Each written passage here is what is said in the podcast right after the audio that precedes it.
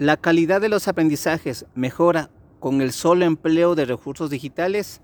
La calidad de los aprendizajes no solo mejora con el solo uso de re- re- recursos digitales, estos complementados con los recursos analógicos o con los recursos que tenemos dentro del aula de clases permiten alcanzar aquello que como maestros buscamos, que es el desarrollo de las habilidades y destrezas.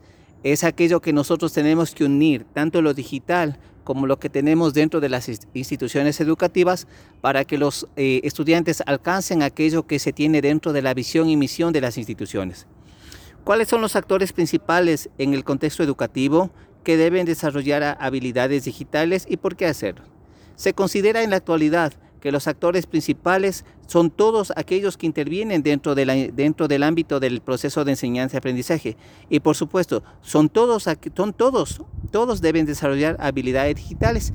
En este mundo competitivo en el cual nos estamos desenvolviendo luego de la pandemia, debemos nosotros estar cien por ciento actualizados dentro de todas las alternativas y herramientas digitales que nos ofrecen.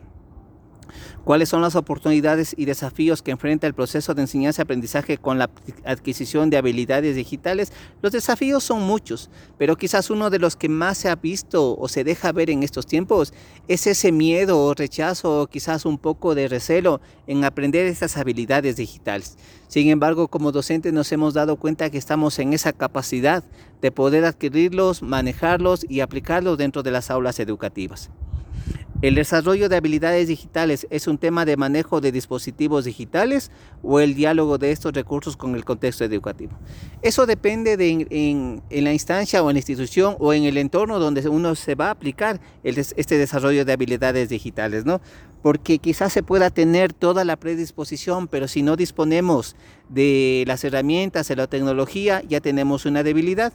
Y también estos recursos en el contexto educativo pueden llegar de la mejor manera siempre y cuando haya esa motivación, existe ese deseo de mejorar y de ponernos a la par de la parte de tecnología que hoy en día eh, lleva adelante la sociedad.